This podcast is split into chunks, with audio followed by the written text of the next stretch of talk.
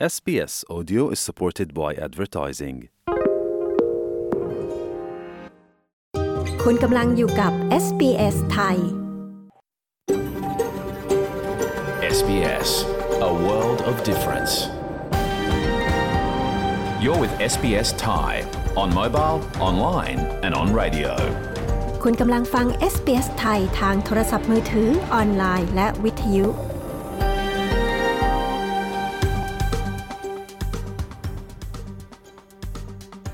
ขอระลึกถึงเจ้าของดั้งเดิมของดินแดนที่เรากำลังกระจายเสียงจากที่นั่นในวันนี้ SBS ไทยขอแสดงความเคารพต่อชาววูรันเจรีวอยวูรังของชาติคูลิน และต่อผู้อาวุโสของพวกเขาทั้งในอดีตและปัจจุบัน เรายังขอระลึกถึงเจ้าของดั้งเดิมของดินแดนชาวอบอริจิน และชาวเกาะช่องแคบทอร์เรสทั่วประเทศที่คุณกำลังรับฟังเราจากที่นั่นในวันนี้ สวัสดีค่ะ ขอต้อนรับสู่รายการ SBS ไทย ในคืนวันพฤหัสบดีที่ 10 สิงหาคม พุทธศักราช 2566 ดิฉัน ปริสุทธ์สดใส ดำเนินรายการค่ะ เรื่องราวที่ไม่ควรพลาด คืนนี้มีดังนี้ค่ะ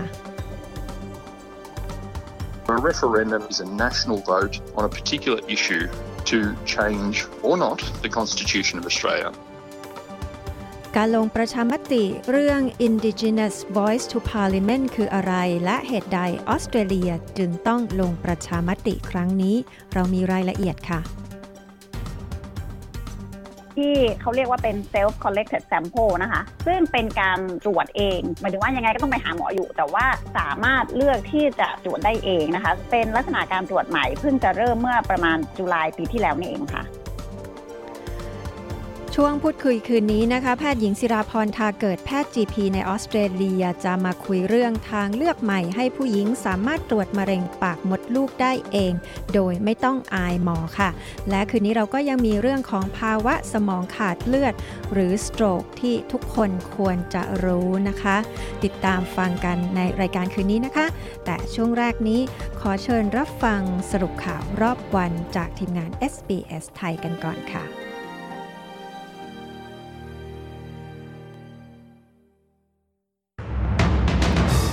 ฝ่ายค้านแสดงจุดยืนไม่เห็นด้วยโครงการจ่ายยา 60 วันในราคา 30 วันของรัฐบาลสหพันธรัฐ หน่วยงานคุ้มครองผู้บริโภคแนะประชาชนเช็คแผนพลังงานไฟฟ้า หลังพบครัวเรือนจ่ายแพงกว่าที่ควรถึง 20% Western Australia ประกาศพื้นที่กีดกัน 2 กิโลเมตร หลังเกิดอุบัติเหตุรถบรรทุกสารเคมี ติดตามสรุปข่าวรอบวันจาก SBS ไทยพฤหัสบดีที่ 10 สิงหาคมพุทธศักราช 2566 กับผมตินรวัตรบัญญัติครับ ฝ่ายค้านในรัฐบาลสหพันธรัฐจะขัดขวางโครงการจ่ายยาบางชนิด ในปริมาณสำหรับใช้ 60 วัน ในราคาสำหรับใช้ 30 วัน จนกว่าจะมีการตกลงเจรจา และมีการปรับใช้ข้อตกลงใหม่กับร้านขายยาชุมชน โดยโครงการดังกล่าว ซึ่งรัฐบาลได้ประกาศไว้ในการถแถลงร่างงบประมาณแผ่นดินนั้น จะทำให้ผู้ป่วยสามารถรับยาบางชนิด ที่แพทย์สั่งเพื่อใช้เป็นเวลา 60 วัน แต่จ่ายในราคาสำหรับใช้ 30 วัน ด้านคุณเจนฮูม รัฐมนตรีด้านเศรษฐกิจจากฝ่ายค้านในรัฐบาลสหพันธรัฐกล่าวว่า ฝ่ายค้านนั้นสนับสนุนยาที่มีราคาถูกลง แต่ก็ต้องการปกป้องร้านขายยาชุมชนจากผลกระทบในด้านลบ ขณะที่รัฐมนตรีสาธารณสุขของออสเตรเลียคุณมาร์คบัตเลอร์กล่าวว่าการเปลี่ยนแปลงนี้จะไม่ทำให้ร้านขายยาชุมชนต้องปิดลง และจะมอบการเยียวยาค่าครองชีพให้กับประชาชน ที่รัฐเวสเทิร์นออสเตรเลียได้มีการประกาศเขตกีดกันเป็นพื้นที่ 2 กิโลเมตร ในพื้นที่อีสต์พิลบาราและเตือนประชาชนในพื้นที่ให้อยู่แต่ในที่พักอาศัย หลังเกิดเหตุบนทางหลวงแผ่นดิน Great Northern Highway ซึ่งเกี่ยวข้องกับรถบรรทุกสารเคมีแอมโมเนียมไนเตรต โดยเจ้าหน้าที่ได้ประกาศให้ประชาชนโดยทั่วไป อยู่ให้ห่างจากพื้นที่ดังกล่าว และขอให้ผู้ใช้ทางหลวงแผ่นดินสายดังกล่าว ช่วงระหว่างเมืองนิวแมนและถนนคาร์ดิจินีไดรฟ์ในเมืองจูนาดาวน์ปฏิบัติตามคำแนะนำของเจ้าหน้าที่บริการฉุกเฉิน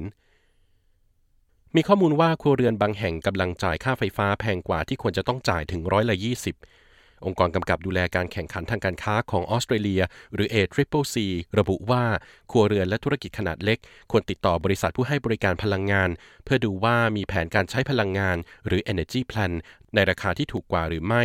ทั้งนี้ลูกค้าประเภทที่อยู่อาศัยราวร้อยละ 90 นั้น อยู่ในข้อเสนอราคาตลาดหรือ Market Offer ซึ่งเป็นแผนการใช้ไฟฟ้าที่ได้มีการโฆษณา หรือเป็นแผนที่ได้เลือกไว้จากการเจรจากับบริษัทผู้ให้บริการไฟฟ้า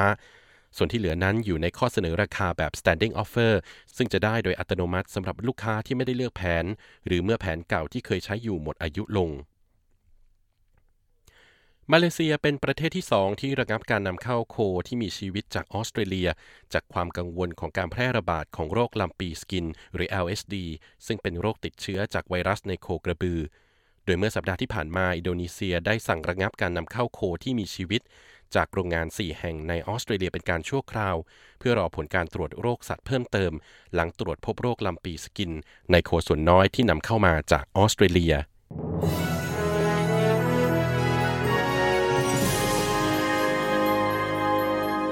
ช่วงนี้มาตรวจสอบอัตราแลกเปลี่ยนเงินตราระหว่างประเทศกันนะครับ 1 ดอลลาร์สหรัฐแลกเงินไทยได้ 35 บาท 15 สตางค์ 1 ดอลลาร์ออสเตรเลียแลกเงินไทยได้ 22 บาท 98 สตางค์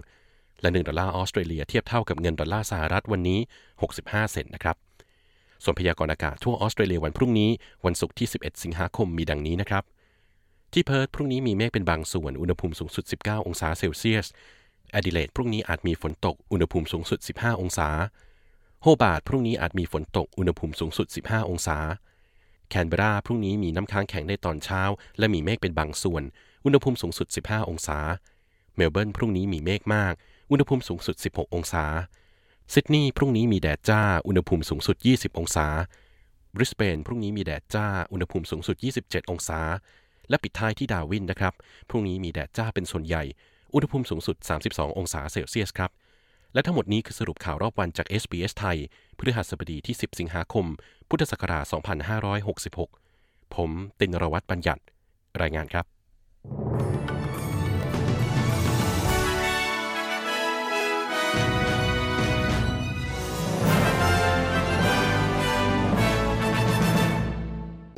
คุณกำลังอยู่กับ SBS ไทย SBS ไทยออกอากาศทุกวันจันทร์และพฤหัสบดี เวลา 22 นาฬิกา มีทางเลือกรับฟังรายการมากมายผ่านวิทยุอนาล็อก ทีวีดิจิตอล ออนไลน์ หรือแอปโทรศัพท์เคลื่อนที่ SBS ไทย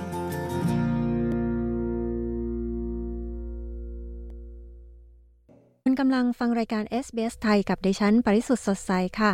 SBS ไทยมีข่าวสารและสาระน่ารู้สำหรับการใช้ชีวิตของคุณในออสเตรเลียมานำเสนอทุกวันนะคะ ที่เว็บไซต์ของเราตอนนี้มีเรื่องราวของเชื้อโควิด -19 สายพันธุ์ใหม่ ที่มาถึงออสเตรเลียแล้วมานำเสนอด้วยค่ะ พร้อมกับสัมภาษณ์คุณแม่คนไทยกับการเลี้ยงเด็กพิเศษในออสเตรเลีย ได้รับความช่วยเหลืออย่างไร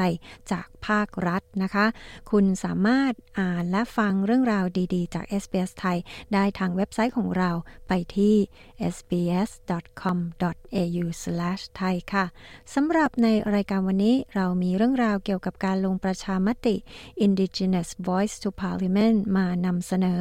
ต่อด้วยการพูดคุยกับคุณหมอคนไทยในเมลเบิร์น เรื่องการตรวจมะเร็งปากมดลูกที่ตอนนี้มีทางเลือกใหม่ที่ผู้หญิงสามารถตรวจได้ด้วยตนเองนะคะ ติดตามฟังกันได้ในรายการ SBS ไทยคืนนี้ค่ะช่วงนี้นะคะมาฟังเรื่องของโรคร้ายที่ฆ่าชีวิตผู้คนเป็นอันดับต้นๆในออสเตรเลียกันค่ะ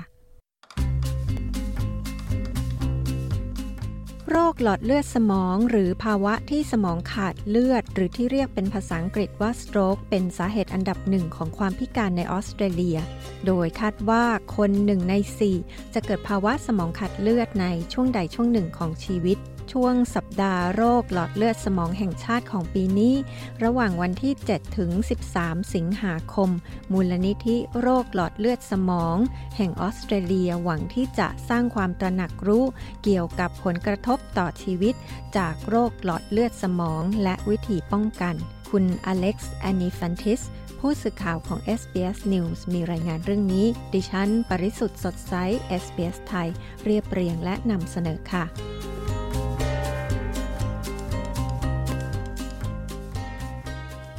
องค์กรด้านสุขภาพกำลังเตือนว่าโรคหลอดเลือดสมอง หรือภาวะที่สมองขาดเลือด หรือที่เรียกภาษาอังกฤษว่า stroke กำลังกลายเป็นความเสี่ยงที่เพิ่มขึ้นสำหรับผู้คนในออสเตรเลีย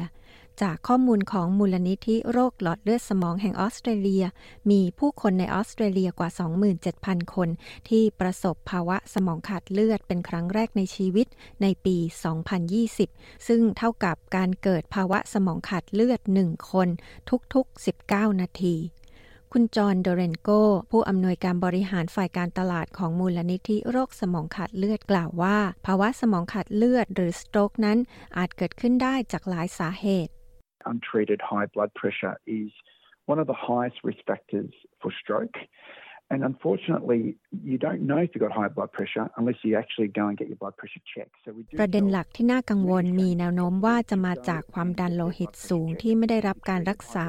ซึ่งเป็นหนึ่งในปัจจัยเสี่ยงสูงสุดสำหรับโรคหลอดเลือดสมอง แต่น่าเสียดายที่คุณจะไม่รู้ว่าคุณมีความดันโลหิตสูงหรือไม่ เว้นแต่คุณจะไปรับการตรวจความดันโลหิต ดังนั้นเราอยากบอกผู้คนในออสเตรเลียให้ได้มากที่สุดว่าให้ไปตรวจความดันโลหิตเพราะความดันโลหิตสูงสามารถรักษาได้ นอกจากนี้ก็ยังมีเรื่องประวัติคนในครอบครัวที่เป็นโรคหลอดเลือดสมอง หรือคุณมีน้ำหนักตัวมากเกินไป สูบบุหรี่ หรือมีคอเลสเตอรอลสูง ดื่มแอลกอฮอล์มาก และหรือเป็นโรคเบาหวาน ล้วนสามารถเป็นสาเหตุให้เกิดภาวะสมองขาดเลือดได้ คุณเดเรนโกกล่าว ภาวะสมองขาดเลือด หรือ stroke นั้นเป็นหนึ่งในสาเหตุที่ฆ่าชีวิตผู้คนไปมากที่สุดในออสเตรเลีย ภาวะสมองขาดเลือดฆ่าชีวิตผู้หญิงไปมากกว่ามะเร็งเต้านม และฆ่าชีวิตผู้ชายไปมากกว่ามะเร็งต่อมลูกหมาก มีชาวออสเตรเลียกว่า 445,000 คนที่กำลังดำเนินชีวิต พร้อมอาการป่วยจากผลกระทบของภาวะสมองขาดเลือด หนึ่งในนั้นคือคุณเดวิดลักสตันที่กล่าวว่าภาวะสมองขาดเลือดได้ส่งผลกระทบต่อชีวิตของเขาในหลาย ๆ ด้าน Certainly, like uh, you know, I'm not working anymore. Even though like I loved work when I was working แน่นอนว่าผมไม่ได้ทำงานต่อไปแล้ว แม้ว่าตอนที่ทำงานอยู่ ผมจะรักงานที่ทำตอนนี้ในแต่ละวันผมพยายามหาทางให้อาการดีขึ้น เท่าที่จะทำได้ และหาวิธีที่จะมีความสุขกับชีวิตต่อไป คุณลักสตันกล่าวคุณเดเรนโกอธิบายเพิ่มเติมเกี่ยวกับผลกระทบของภาวะสมองขาดเลือด ที่มีต่อชีวิตประจำวันของผู้คนที่ประสบภาวะนี้ Because the brain controls everything we do, the way we think, the way we move, speak, and eat, stroke can leave people with a wide range of physical เนื่องจากสมองควบคุมทุกสิ่งที่เราทำวิธีที่เราคิด วิธีที่เราเคลื่อนไหว การพูดการกิน ภาวะสมองขาดเลือดอาจส่งผลให้ผู้คนมีการเปลี่ยนแปลงทางร่างกาย และหรือทางความคิด และเกิดความพิการที่หลากหลาย ผลกระทบเหล่านั้นอาจได้แก่การเป็นอัมพฤกษ์อัมพาตการพูดและกลืนลำบาก มีปัญหาเกี่ยวกับความจำการได้ยินหรือสายตา ทั้งหมดขึ้นอยู่กับตำแหน่งในสมองที่เกิดภาวะสมองขาดเลือด และความรุนแรงของอาการที่เกิดขึ้น ภาวะสมองขาดเลือดมี 2 ประเภท คือ มีลิ่มเลือดหรือมีเลือดออก แต่โดยพื้นฐานแล้ว โรคหลอดเลือดสมองคือภาวะที่เลือดที่ไปเลี้ยงสมองถูกตัดขาด หรือได้รับผลกระทบอย่างกระทันหัน คุณเดเรนโกอธิบาย เมื่อเกิดภาวะสมองขาดเลือด อาการนี้จะส่งผลกระทบต่อเซลล์สมองมากถึง 1.9 ล้านเซลล์ต่อนาที ซึ่งหมายความว่ามีเวลาน้อยมาก ๆ ที่คนคนหนึ่งจะตอบสนอง หรือรู้ตัวว่ากำลังเกิดภาวะสมองขาดเลือด คุณลักสตันเล่าให้เราฟังถึงช่วงเวลาก่อนที่เขาจะเกิดภาวะสมองขาดเลือด The morning it happened I wasn't feeling that great so you know it'd been a busy few days and I was feeling pretty tired but other than that, like I wasn't really sure. I, I thought I was having some sort of bad migraine that had actually hit, but เช้าวันที่ภาวะสมองขาดเลือดเกิดขึ้นนั้น ผมรู้สึกไม่ค่อยสบายนัก มันเป็นช่วงสองสาวันที่วุ่นวายมาก และผมรู้สึกเหนื่อยมาก แต่นอกเหนือไปจากนั้นผมก็ไม่แน่ใจ เช้าวันนั้นผมมีอาการเหมือนปวดหัวเป็นไมเกรนอย่างรุนแรงตอนที่เกิดเหตุ แต่โชคดีที่ผมมีเพื่อนร่วมงานที่ตระหนักว่ามีบางอย่างที่เลวร้ายกว่านั้นเกิดขึ้น และให้คนโทรศัพท์เรียกนักปฏิบัติการฉุกเฉินทางการแพทย์มาดูผม คุณลักสตันกล่าว อย่างไรก็ตามจากข้อมูลของมูลนิธิโรคหลอดเลือดสมอง ภาวะสมองขาดเลือดกว่าร้อยละ 80 สามารถป้องกันได้ คุณเดเรนโกแนะนำแนวทางปฏิบัติที่เรียกว่า FAST เพื่อให้ผู้คนรู้จักสังเกตอาการภาวะสมองขาดเลือด และช่วยเหลือได้อย่างทันท่วงที Uh, and there's a very simple acronym to remember, and that is the acronym of FAST. F is for face, has their mouth drooped or uh, is, is มีคำย่อง่ายๆที่ต้องจำคือคำว่า fast โดย F หมายถึง face คือมีอาการหน้าเบี้ยวหรือไม่ A หมายถึง arm สามารถยกแขนทั้งสองข้างได้หรือไม่ S หมายถึง speech คือพวกเขาพูดไม่ชัด พูดไม่รู้เรื่อง หรือพวกเขาเข้าใจที่คุณพูดหรือเปล่า ถ้ามีอาการใด ๆเหล่านั้น T คือ time เวลาสำคัญอย่างยิ่ง เพราะภาวะสมองขาดเลือด เป็นภาวะฉุกเฉินทางการแพทย์เสมอ ดังนั้นให้รีบโทรไปที่เบอร์ 000 ทันที หากพบผู้ที่มีอาการที่ใบหน้าแขนหรือคำพูด คุณเดเรนโกย้ำในช่วงสัปดาห์โรคหลอดเลือดสมองแห่งชาติของปีนี้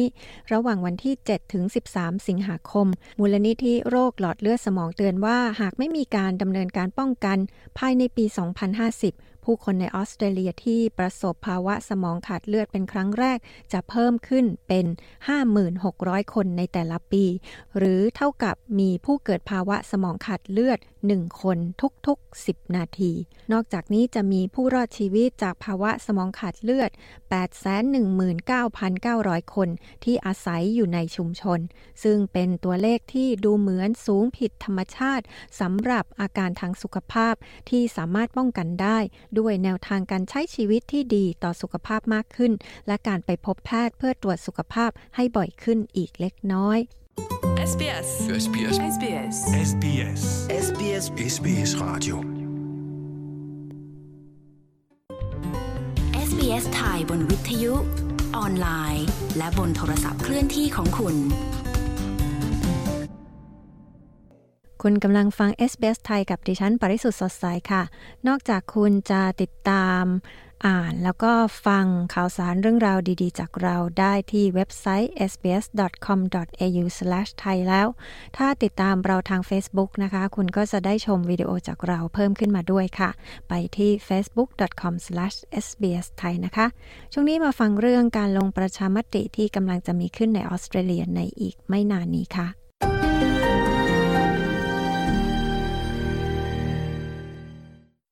คุณกำลังอยู่กับ SBS ไทย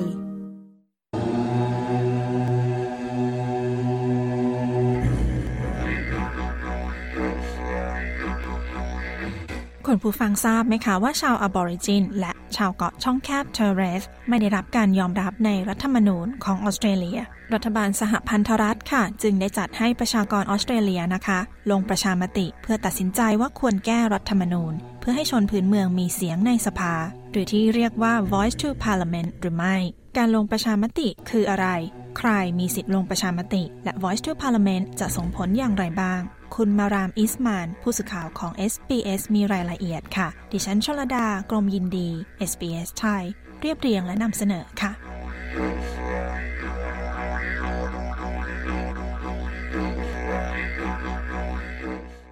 รัฐบาลสหพันธรัฐของออสเตรเลียนะคะ ให้ผู้ที่มีสิทธิ์เลือกตั้ง ตัดสินใจว่าจะเปลี่ยนรัฐธรรมนูญออสเตรเลีย เพื่อรับรองชนพื้นเมือง ผ่านองค์กรที่เป็นตัวแทน ชื่อว่า Voice to Parliament ในที่นี้แปลว่าเสียงสู่รัฐสภา หรือไม่ The Voice ค่ะ เป็นกลุ่มบุคคลที่ได้รับการคัดเลือก เพื่อให้คำแนะนำแก่รัฐบาล เกี่ยวกับประเด็นและกฎหมายต่างๆ ที่จะส่งผลกระทบต่อชนพื้นเมือง คุณอีวานเอคินสมิธโฆษกของคณะกรรมการการเลือกตั้ง แห่งออสเตรเลีย องค์กรอิสระนะคะที่ดำเนินการเรื่องการเลือกตั้งของประเทศ เขากล่าวว่า A referendum is a national vote on a particular issue to change or not the Constitution of Australia.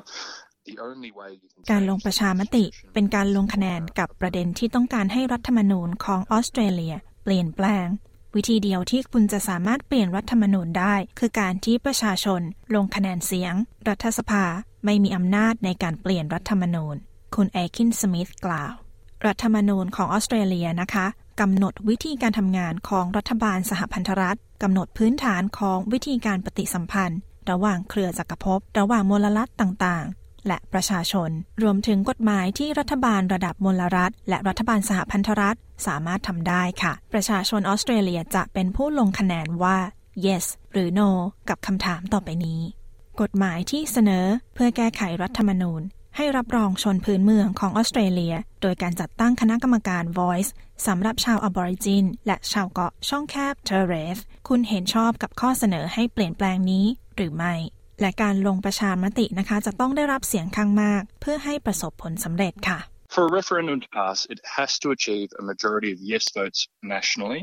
and a majority of yes votes in a majority of states. So at least four out of the six. เพื่อให้การลงประชามติครั้งนี้สำเร็จต้องได้รับคะแนนเสียงส่วนใหญ่ในระดับประเทศ ที่โหวตให้ผ่าน และคะแนนเสียงโหวตให้ผ่านในระดับรัฐอย่างน้อย 4 ใน 6 รัฐต้องโหวต yes พลเมืองออสเตรเลียทุกคนลงคะแนนว่า yes หรือ no ในบัตรลงคะแนน รวมถึงพลเมืองที่อาศัยอยู่ในมณฑลนครหลวงออสเตรเลีย และมณฑล Northern Territory ด้วย คุณเอคินสมิธอธิบายคณะกรรมการ Voice to Parliament นะคะ จะเป็นองค์กรที่เป็นตัวแทนของชนพื้นเมือง ซึ่งจะได้รับการคัดเลือกจากชุมชนพื้นเมือง เพื่อให้เป็นตัวแทนในการให้คำปรึกษาแก่รัฐสภา ในการร่างกฎหมายที่จะมีผลต่อพวกเขา คณะกรรมการนี้นะคะจะไม่มีอำนาจในการออกกฎหมาย ยับยั้งการตัดสินใจ หรือจัดสรรงบประมาณ รัฐสภาค่ะจะยังคงดำเนินการตามปกติศาสตราจารย์เมแกนเดวิส เป็นชาวคอบเบิลคอบเบิลเป็นประธานฝ่ายกฎหมายรัฐธรรมนูญ แห่งมหาวิทยาลัยนิวเซาท์เวลส์และเป็นหนึ่งในคณะผู้เชี่ยวชาญ ว่าโดยการยอมรับชาวอบอริจิน และชาวเกาะช่องแคบทอร์เรส ในรัฐธรรมนูญที่ผลักดันการเปลี่ยนแปลงนี้ เธอกล่าวว่าประเทศอื่น ๆ นะคะ ประสบความสำเร็จจากแบบจำลองที่คล้ายกันนี้ค่ะ This is a very common reform that's made to democratic systems around the world to ensure that the voices of Indigenous peoples are heard when นี่คือการปฏิรูประบบประชาธิปไตยที่เกิดขึ้นทั่วไปในระดับนานาประเทศ เพื่อให้แน่ใจว่ารัฐบาล รับฟังเสียงของชนพื้นเมือง เมื่อรัฐบาลออกกฎหมาย หรือมีนโยบายที่เกี่ยวกับพวกเขา สาเหตุหนึ่งที่เราไม่สามารถลดช่องว่างเรื่องความด้อยโอกาสในออสเตรเลียได้ เพราะรัฐบาลไม่ค่อยปรึกษาชุมชนต่างๆ เมื่อพวกเขาออกกฎหมาย หรือนโยบาย ศาสตราจารย์เดวิสกล่าว ทางด้านคุณดีนพากิน เป็นชาวควนดามูกาและเป็นผู้อำนวยการโครงการ From the Heart ซึ่งสนับสนุน Voice to Parliament เพื่อการเปลี่ยนแปลงรัฐธรรมนูญ คุณพากินกล่าวว่า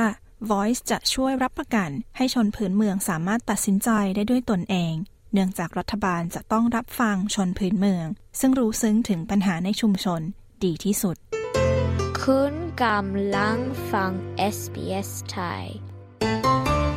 You're listening to SBS Thai. It's about bringing the expertise of Aboriginal and Torres Strait Islander people to the table so parliaments and governments can make better laws and policies, get better outcomes. มันเป็นเรื่องของการให้ผู้เชี่ยวชาญของชาวอบอริจิน และชาวเกาะช่องแคบเทเรสเข้ามาร่วมด้วย เพื่อให้รัฐสภาและรัฐบาลสามารถออกกฎหมายและนโยบายที่ดีกว่า ได้ผลลัพธ์ที่ดีกว่า เราเห็นได้จากรายงานเพื่อลดความเหลื่อมล้ำ หรือที่เรียกว่า closing the gap เราเห็นได้จากสถิติปีแล้วปีเล่า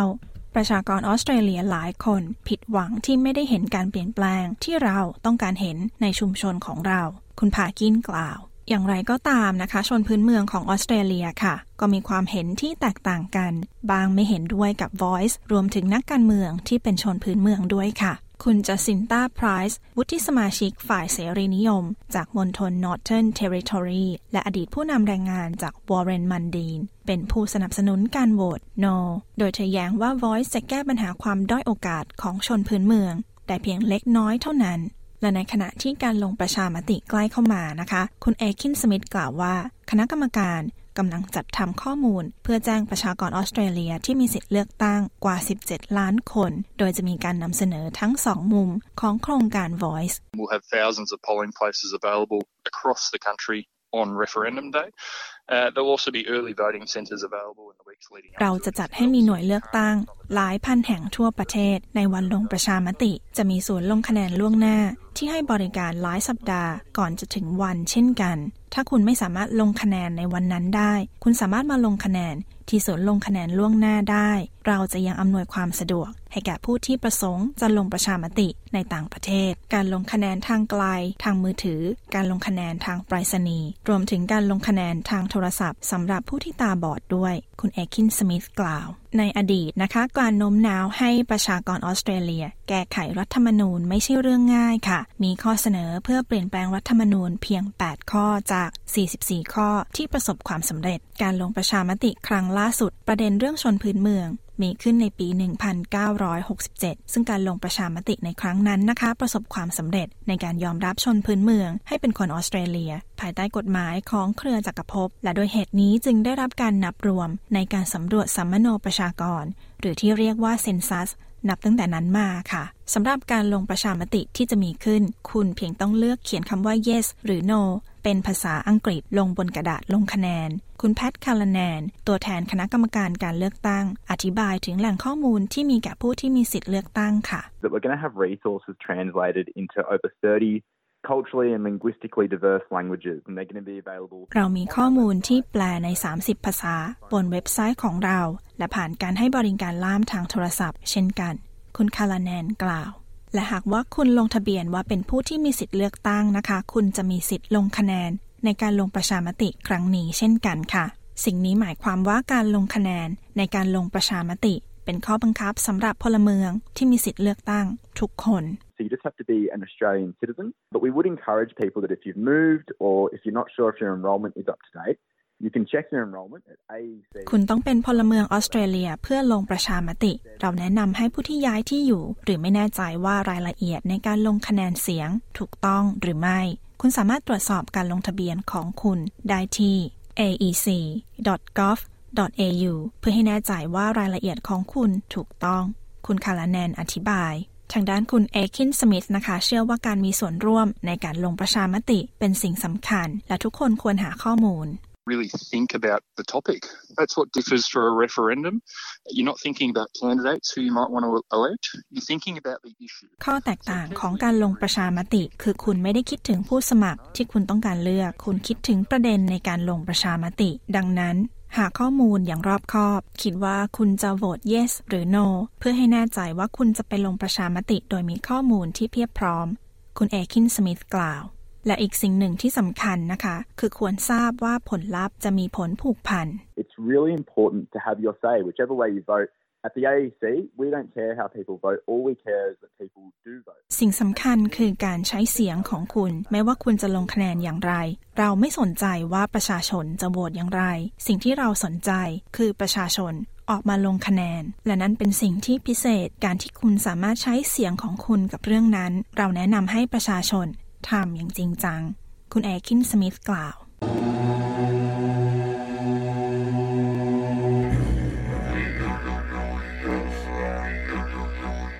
ที่ผ่านไปนั้นนะคะ คือ Australia Explain ในเรื่องของการลงประชามติ Voice to Parliament โดยคุณมารามอิสมาน ดิฉันชลดากรมยินดี SBS ไทย เรียบเรียงและนำเสนอค่ะ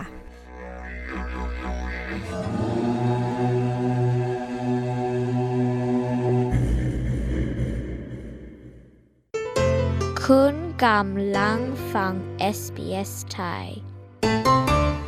You're listening to SBS Thai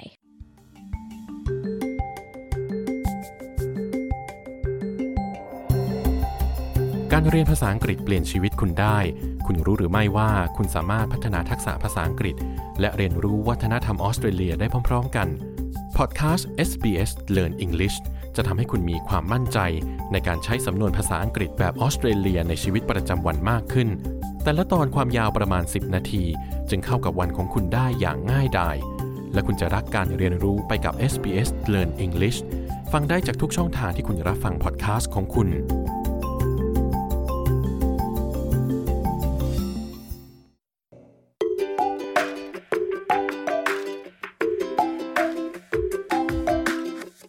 ในรายการ SBS ไทยวันนี้เราก็จะมาคุยกันเรื่องสุขภาพของคุณผู้หญิงนะคะ การตรวจมะเร็งปากมดลูกในออสเตรเลียทุกวันนี้มีทางเลือกใหม่ ที่จะช่วยให้ผู้หญิงไม่ต้องอาย ไม่ต้องกลัวหมอ ไม่ต้องกลัวเจ็บด้วยค่ะแพทย์หญิงศิราพรทาเกิด แพทย์ GP คนไทยในเมลเบิร์น แนะนำทางเลือกใหม่ของการตรวจมะเร็งปากมดลูกด้วยตนเอง พร้อมย้ำว่าการตรวจมะเร็งปากมดลูกทุก 5 ปี ยังคงเป็นมาตรการสำคัญที่จะช่วยรักษาชีวิตผู้หญิงนะคะ ติดตามการพูดคุยกับแพทย์หญิงศิราพรทาเกิด ได้กับดิฉัน ปริสุทธ์สดใส SBS ไทยค่ะ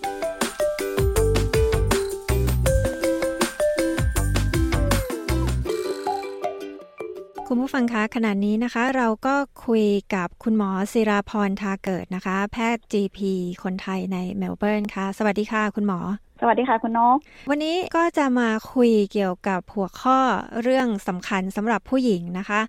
มะเร็งปากมดลูกหรือว่า cervical cancer เนี่ย พบมากน้อยแค่ไหนในผู้หญิงคะ แล้วปกติแล้วมีอัตราการเสียชีวิตจากโรคนี้ในผู้หญิงเนี่ยมากน้อยเท่าไหร่คะ มะเร็งปากมดลูกนะคะ ความจริงแล้วเนี่ยเป็นมะเร็งที่พบเจอเป็นอันดับที่สี่นะคะ ในผู้หญิงทั่วโลกนะคะแล้วก็อัตราการเสียชีวิตจากมะเร็งปากมดลูกเนี่ยจะอยู่ที่ประมาณ 13.3 เคสนะคะ ต่อ 1 0 0 0 0แสนเคสนะคะ อันนี้คือตัวเลขของทั่วโลกเนาะแล้วก็ถ้าเทียบเป็นจำนวนแล้วก็อยู่ที่ประมาณ 3 0 0แสนเคสต่อปีนะคะ ที่มีการเสียชีวิตจากมะเร็งปากมดลูกค่ะ แต่ว่าในออสเตรเลียเองเนี่ย เนื่องจากว่าเรามีระบบการคัดกรองหรือว่า screening ที่ดีมากนะคะ รวมถึงการฉีดวัคซีนเนาะในเด็กด้วยนะคะ เพราะฉะนั้นเนี่ยจำนวนเคสมะเร็งปากมดลูกในประเทศนี้เนี่ยจะน้อยมากอยู่ที่ประมาณ 900 เคสต่อปีเท่านั้นเองนะคะแล้วก็อัตราการเสียชีวิตเนี่ยอยู่ที่ประมาณ1ถึง1.5เปอร์เซ็นต์เท่านั้นเองนะคะ เมื่อเทียบกับจำนวนทั่วโลกนะ percentage ของประเทศออสเตรเลียเนี่ยค่อนข้างน้อยมากนะคะ อืมค่ะเรียกว่าการที่มีการตรวจคัดกรองอย่างดี อันนี้ก็สำคัญที่ช่วยให้ปริมาณการเสียชีวิตน้อย ใช่แล้วค่ะ คุณหมอคะแล้วผู้หญิงช่วงอายุเท่าไหร่คะที่แนะนำให้มีการตรวจมะเร็งปากมดลูก แล้วปกตินี้จะต้องตรวจบ่อยแค่ไหนคะค่ะ ก็ตั้งแต่ที่มีการเปลี่ยนการตรวจมะเร็งปากมดลูกนะคะ ถ้าหมอจะไม่ผิดน่าจะเป็นประมาณปลายปลายปี 2017 หรือว่า 2018 เนี่ยนะคะ เขาเป็นการตรวจอ่าเขาเรียก cervical screening เนาะซึ่งเป็นการตรวจหาเชื้อไวรัส HPV นะคะเขาจะให้การตรวจมะเร็งปากมดลูกเนี่ย ให้อายุเนี่ยเลทไปกว่าอันเก่านะคะ ซึ่งตอนนี้อายุที่แนะนำให้มีการตรวจมะเร็งปากมดลูกเนี่ยอยู่ที่ 25ถึง74 ปีค่ะ แล้วก็ให้มีการตรวจทุก ๆ 5 ปีค่ะ แม้ว่าจะมีการรณรงค์ให้ผู้หญิงไปตรวจมะเร็งปากมดลูกเนี่ยนะคะ แต่ก็มีคนจำนวนไม่น้อยค่ะ ที่ไม่ยอมไปตรวจ เพราะว่ารู้สึกอาย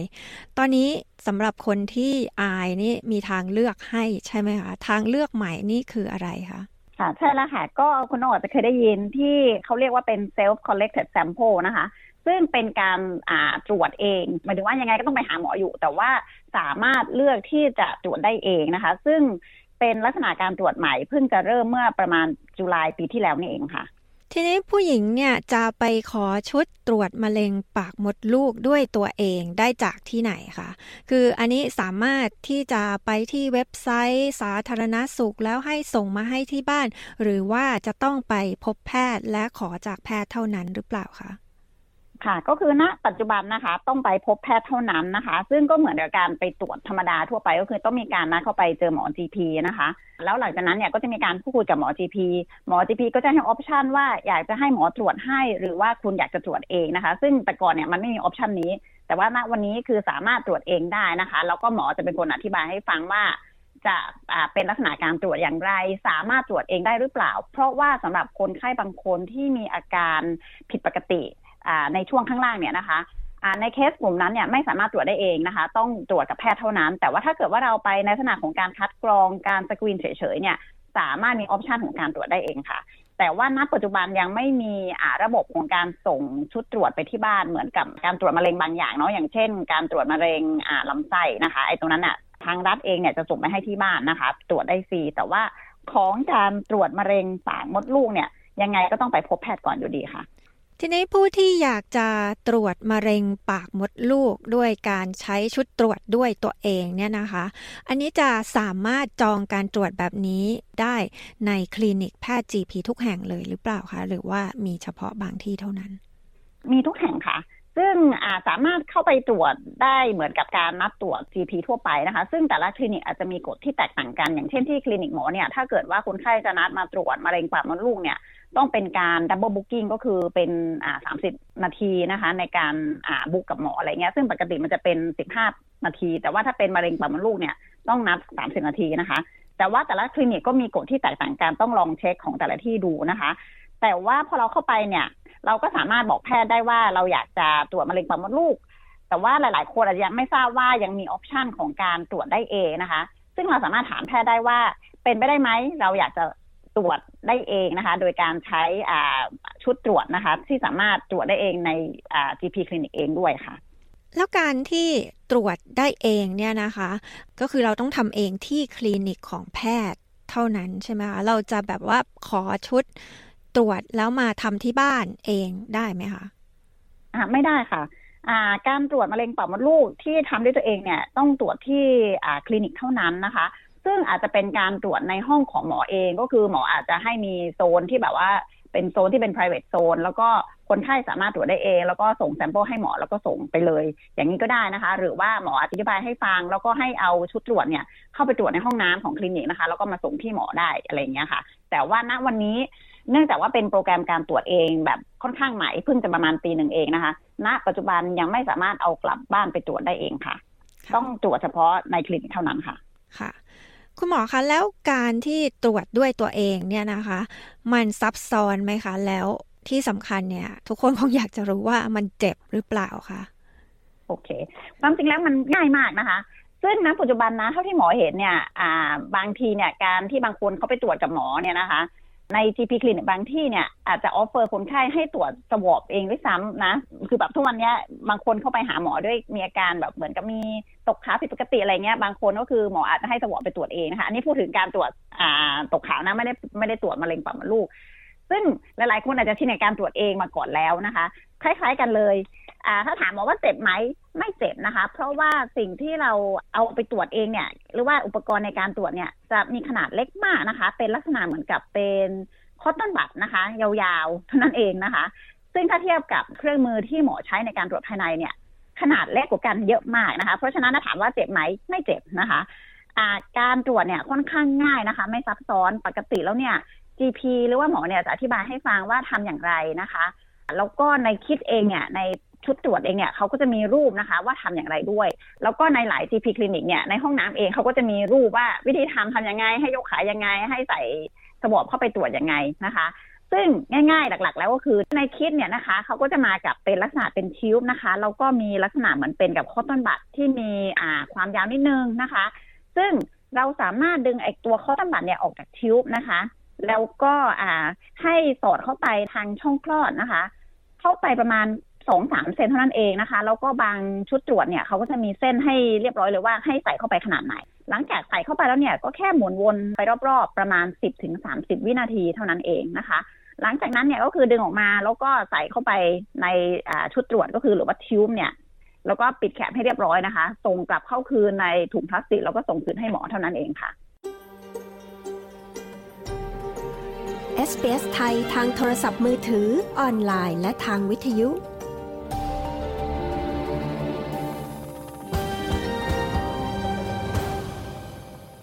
การตรวจ cervical cancer เนี่ยนะคะ มันเหมือนกับการตรวจ pap smear test หรือเปล่าคะ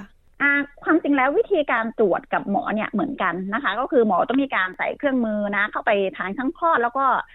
ให้เห็นในส่วนของปากมดลูกแล้วก็มีการตรวจนะคะ วิธีการตรวจเหมือนกัน แต่วิธีการวินิจฉัยจากแลบแตกต่างกันนะคะ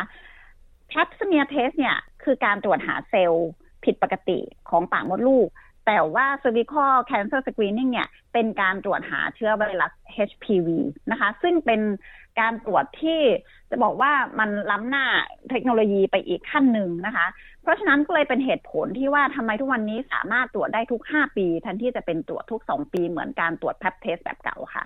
อืมค่ะ เรียกว่าถ้าตรวจ cervical cancer แล้วเนี่ย ก็ไม่ต้องตรวจ pap smear อีกใช่ไหมคะ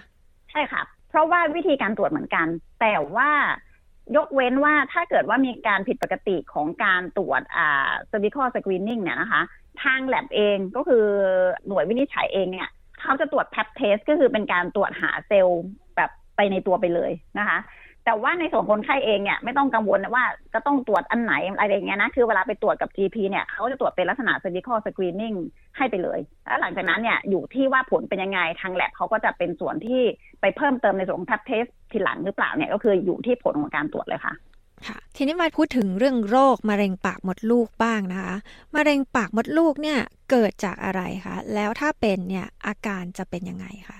เกือบทุกเคสของมะเร็งปากมดลูกนะคะ เกิดจากเชื้อไวรัส HPV หรือว่าเป็นชื่อเต็มก็คือ Human Papilloma Virus นะคะ จะมีแค่ส่วนน้อยมาก ๆ ซึ่งเป็นเคสที่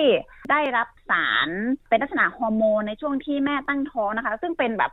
ลักษณะแบบเก่ามากแล้วประมาณในช่วงประมาณ 1939 ถึง 1971 นะคะ คือช่วงนี้มันจะมีการใช้สารฮอร์โมนชนิดหนึ่งในคนท้อง ซึ่ง จะมีแค่กลุ่มน้อยมากที่แบบว่าได้รับสารตัวนี้นะคะ ในในการช่วงการตั้งครรภ์เนาะกลุ่มคนกลุ่มนี้จะมีกลุ่มเสี่ยงนะจะเป็นกลุ่มเสี่ยงในการที่ทำให้เกิดมะเร็งปากมดลูกนะคะ แต่ว่าเกือบทุกเคสที่ตรวจเจอมะเร็งปากมดลูกเนี่ยเกิดจากเชื้อไวรัส HPV ค่ะแล้วก็อาการนะคะ ก็คืออาการผิดปกติข้างล่างนะคะ อาจจะเป็นได้หลายอย่างนะ อาจจะเป็นลักษณะเลือดออกกระปิดกระปอยนะคะ อาจจะเป็นลักษณะปวดท้องน้อยนะคะ อาจจะเป็นลักษณะการปวดเจ็บท้องหรือว่าเจ็บภายใน เวลามีเพศสัมพันธ์นะคะ หรือว่าการมีตกขาวที่ผิดปกติไปนะคะ หรือว่าจะเป็นลักษณะประจำเดือนที่ผิดปกติ อาจจะมีเลือดออกกระปิดกระปอยระหว่างรอบเดือนอะไรอย่างนี้นะคะ ถ้ามีอาการผิดปกติเหล่านี้นะคะ ให้ไปพบแพทย์นะคะ แล้วก็ไปรับการตรวจนะ อันนี้คือสำคัญมาก ไม่จำเป็นต้องรอว่าห้าปีค่อยไปตรวจไอตัวมะเร็งปากมดลูกเหมือนที่เราคุยกันตอนแรกนะคะ เมื่อไหร่ที่มีอาการไม่จำเป็นต้องรอห้าปีไปตรวจได้ทันทีนะคะ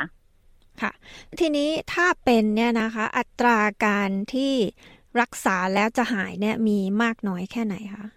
ค่ะ อันนี้ก็ขึ้นอยู่แต่ละว่าเป็นลักษณะระยะไหนของมะเร็งนะคะ ถ้าหมอพูดจริงๆนะคุณนกในอยู่ประเทศนี้เนื่องจากเขามีระบบ screening ที่ดีมาก แล้วก็มีโครงการการฉีดวัคซีนเนี่ย หมออยู่ประเทศนี้มา 20 ปีเนาะเจอเคสที่เป็นมะเร็งปากมดลูกเนี่ยแค่สามเคสเอง คือน้อยมากนะคะ แล้วก็เคสที่ตรวจเจอส่วนใหญ่เนี่ย อาจจะเป็นเคสที่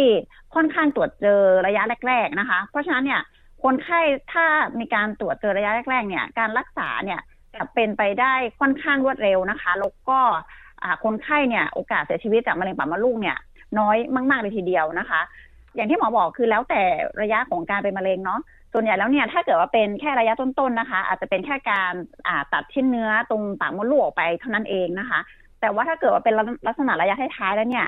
อยู่ที่ว่าลุกลามแค่ไหนด้วยนะคะ อาจจะมีการให้ chemotherapy นะ การให้สารเคีโมเนาะอาจจะเป็นในลักษณะของการฉายแสงนะคะ ซึ่งถ้ามีการกระจายแล้วเนี่ยอัตราการเสียชีวิตก็มากขึ้นนะคะ แต่อย่างที่หมอบอกเนื่องจากประเทศนี้ลักษณะการสกรีนเขาดีมากเคสน้อยมากมากๆเลยจริงๆ แต่ตอนที่หมออยู่เมืองไทยเนี่ยหมอเห็นเคสที่เป็นมะเร็งปากมดลูกค่อนข้างเยอะ เนื่องจากว่าหลักๆแล้วเนี่ย ผู้หญิงไทยเนี่ยจะอายหมอไม่ยอมไปตรวจนะคะ เวลาไปตรวจแล้วเนี่ยก็คือเป็นแบบระยะท้ายๆแล้วอะไรเงี้ยอาจจะมีอาการมากแบบมากเยอะๆแล้วเนี่ยถึงจะไปตรวจนะคะ คือโอกาสที่แบบว่าจะรักษาอะไรเงี้ย มันก็จะไม่ทันท่วงทีนะอัตราการเสียชีวิตก็จะสูงค่อนข้างมากที่บ้านเรานะคะ อันนี้คือความแตกต่างที่หมอเห็นที่ออสเตรเลียกับที่เมืองไทยค่ะ ค่ะ และสุดท้ายนะคะ คุณหมอมีอะไรอยากจะฝากถึงผู้หญิงไทยในออสเตรเลียเกี่ยวกับมะเร็งปากมดลูก หรือว่า cervical cancer ไหมคะ ค่ะ มะเร็งปากมดลูกนะคะ เป็นมะเร็งที่สามารถตรวจคัดกรองได้ค่อนข้างดีนะในประเทศออสเตรเลียนะคะแล้วอย่างที่เราคุยกันว่าทุกวันนี้มีการตรวจได้เองด้วยนะคะ ซึ่งไม่ต้องกลัวหมอไม่ต้องอาย แล้วก็ไม่ต้องกลัวเจ็บนะคะ ซึ่งอันนี้เป็นสิ่งสำคัญมาก เป็นโรคที่ป้องกันได้นะคะ แล้วเนื่องจากว่ามีระบบคัดกรองที่ดีมาก ๆเลยนะคะ แล้วก็อีกอย่างมันฟรีด้วยเนาะสำหรับคนในประเทศนี้นะคะ เพราะฉะนั้นเนี่ยควรที่จะไปรับการตรวจให้เป็นประจำสม่ำเสมอนะคะ ทุก 5 ปีตามที่โครงการของรัฐบาลนะคะ แล้วถ้าเกิดว่าคุณคนไหนนะมีสิทธิ์ในการฉีดวัคซีนได้ฟรีนะคะ ซึ่งณปัจจุบันนี้เนี่ยรัฐบาลมีการให้ฉีดได้ฟรีถึงอายุ 25 ปีนะคะ ถ้าเกิดว่าบางคนที่แบบว่าไม่ได้ฉีดในช่วงที่อยู่ในโรงเรียนอะไรเงี้ยค่ะ สามารถไปขอฉีดได้ฟรีตาม GP คลินิกด้วยนะคะ สิ่งที่อยากให้ทราบอย่างหนึ่งก็คือ อย่างที่เราคุยกันนะว่าออสเตรเลียเนี่ยเป็นประเทศที่มีการสกรีนนิ่งของโรคเนี่ยดีมากๆเลยทีเดียวนะคะณวันนี้นะเขาบอกว่าเนื่องจากว่าเรามีระบบการคัดกรองที่ดี มีโครงการการฉีดวัคซีนที่ดีมาก ตอนนี้นะออสเตรเลียเนี่ยเขาเอมไปถึงขั้นที่ว่าจะไม่ให้มี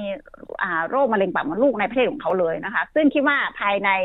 บอกไม่ได้เหมือนกันว่ากี่ปีเนาะแต่ว่าอีกไม่นานจากนี้ไปนะคะ คิดว่าประเทศนี้น่าจะอยู่ถึงจุดที่เขาเรียกว่า elimination stage เนาะก็คือ เป็นโรคที่เราสามารถทำให้หายไปจากประชากรของเขาได้ค่ะ อืมค่ะ ก็เรียกว่าเป็นข่าวดีแต่ที่สำคัญก็คือจะต้องมีการตรวจกันอย่างต่อเนื่องอย่างสม่ำเสมอใช่ไหมคะใช่ค่ะ ก็อย่างที่บอกค่ะว่าเนื่องจากว่าระบบสกรีนนิ่งดีมาก เพราะฉะนั้นควรไปใช้สิทธิ์ไปใช้บริการนะคะ ฟรีของรัฐบาลนะคะ ไปตรวจทุกๆ 5 ปีนะคะ อย่างที่เขาบอกนะ แล้วถ้าเกิดว่ามีอาการผิดปกติยังไงไม่แน่ใจนะคะ ให้เข้าไปพบแพทย์นะคะ เมื่อกี้หมออาจจะลืมพูดอย่างหนึ่งก็คือ การตรวจได้เองเนี่ยต้องเป็นเฉพาะคนที่ไม่มีอาการเท่านั้นนะคะ ถ้าเกิดว่าเรามีอาการผิดปกติอย่างที่เราคุยกันมาว่าอาจจะมีตกขาว มีเลือดกระปิดกระปอย มีการเจ็บช่องน้อยอะไรอย่างเงี้ยนะคะ ถ้าเกิดว่ามีอาการเหล่านี้ ตรวจเองไม่ได้นะคะ ต้องให้แพทย์ตรวจอย่างเดียว แพทย์ต้องเข้าไปตรวจดูข้างในให้มันเห็นว่าตรงปากมดลูกมีลักษณะยังไงด้วยค่ะ อืมค่ะสำหรับวันนี้ขอบคุณมากนะคะ คุณหมอที่คุยกับ SBS ไทยค่ะขอบคุณค่ะคุณนกสวัสดีค่ะ ที่ผ่านไปนั้นก็เป็นการพูดคุยกับแพทย์หญิงศิราพรทาเกิดแพทย์ GP คนไทยในเมลเบิร์นเกี่ยวกับทางเลือกใหม่ของการตรวจมะเร็งปากมดลูกด้วยตนเองค่ะ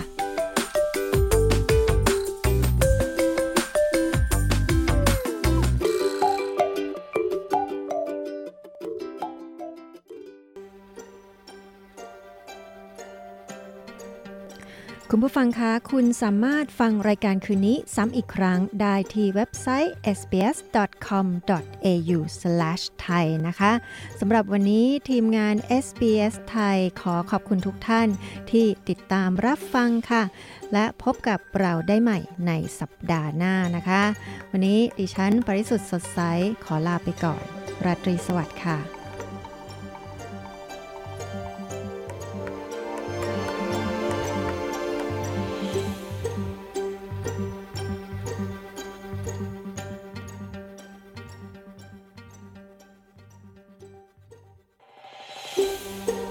ฟังเรื่องราวน่าสนใจแบบนี้อีกใช่ไหม ฟังได้ทาง Apple Podcast Google Podcast Spotify หรือที่อื่น ๆ ที่คุณฟัง podcast ของคุณ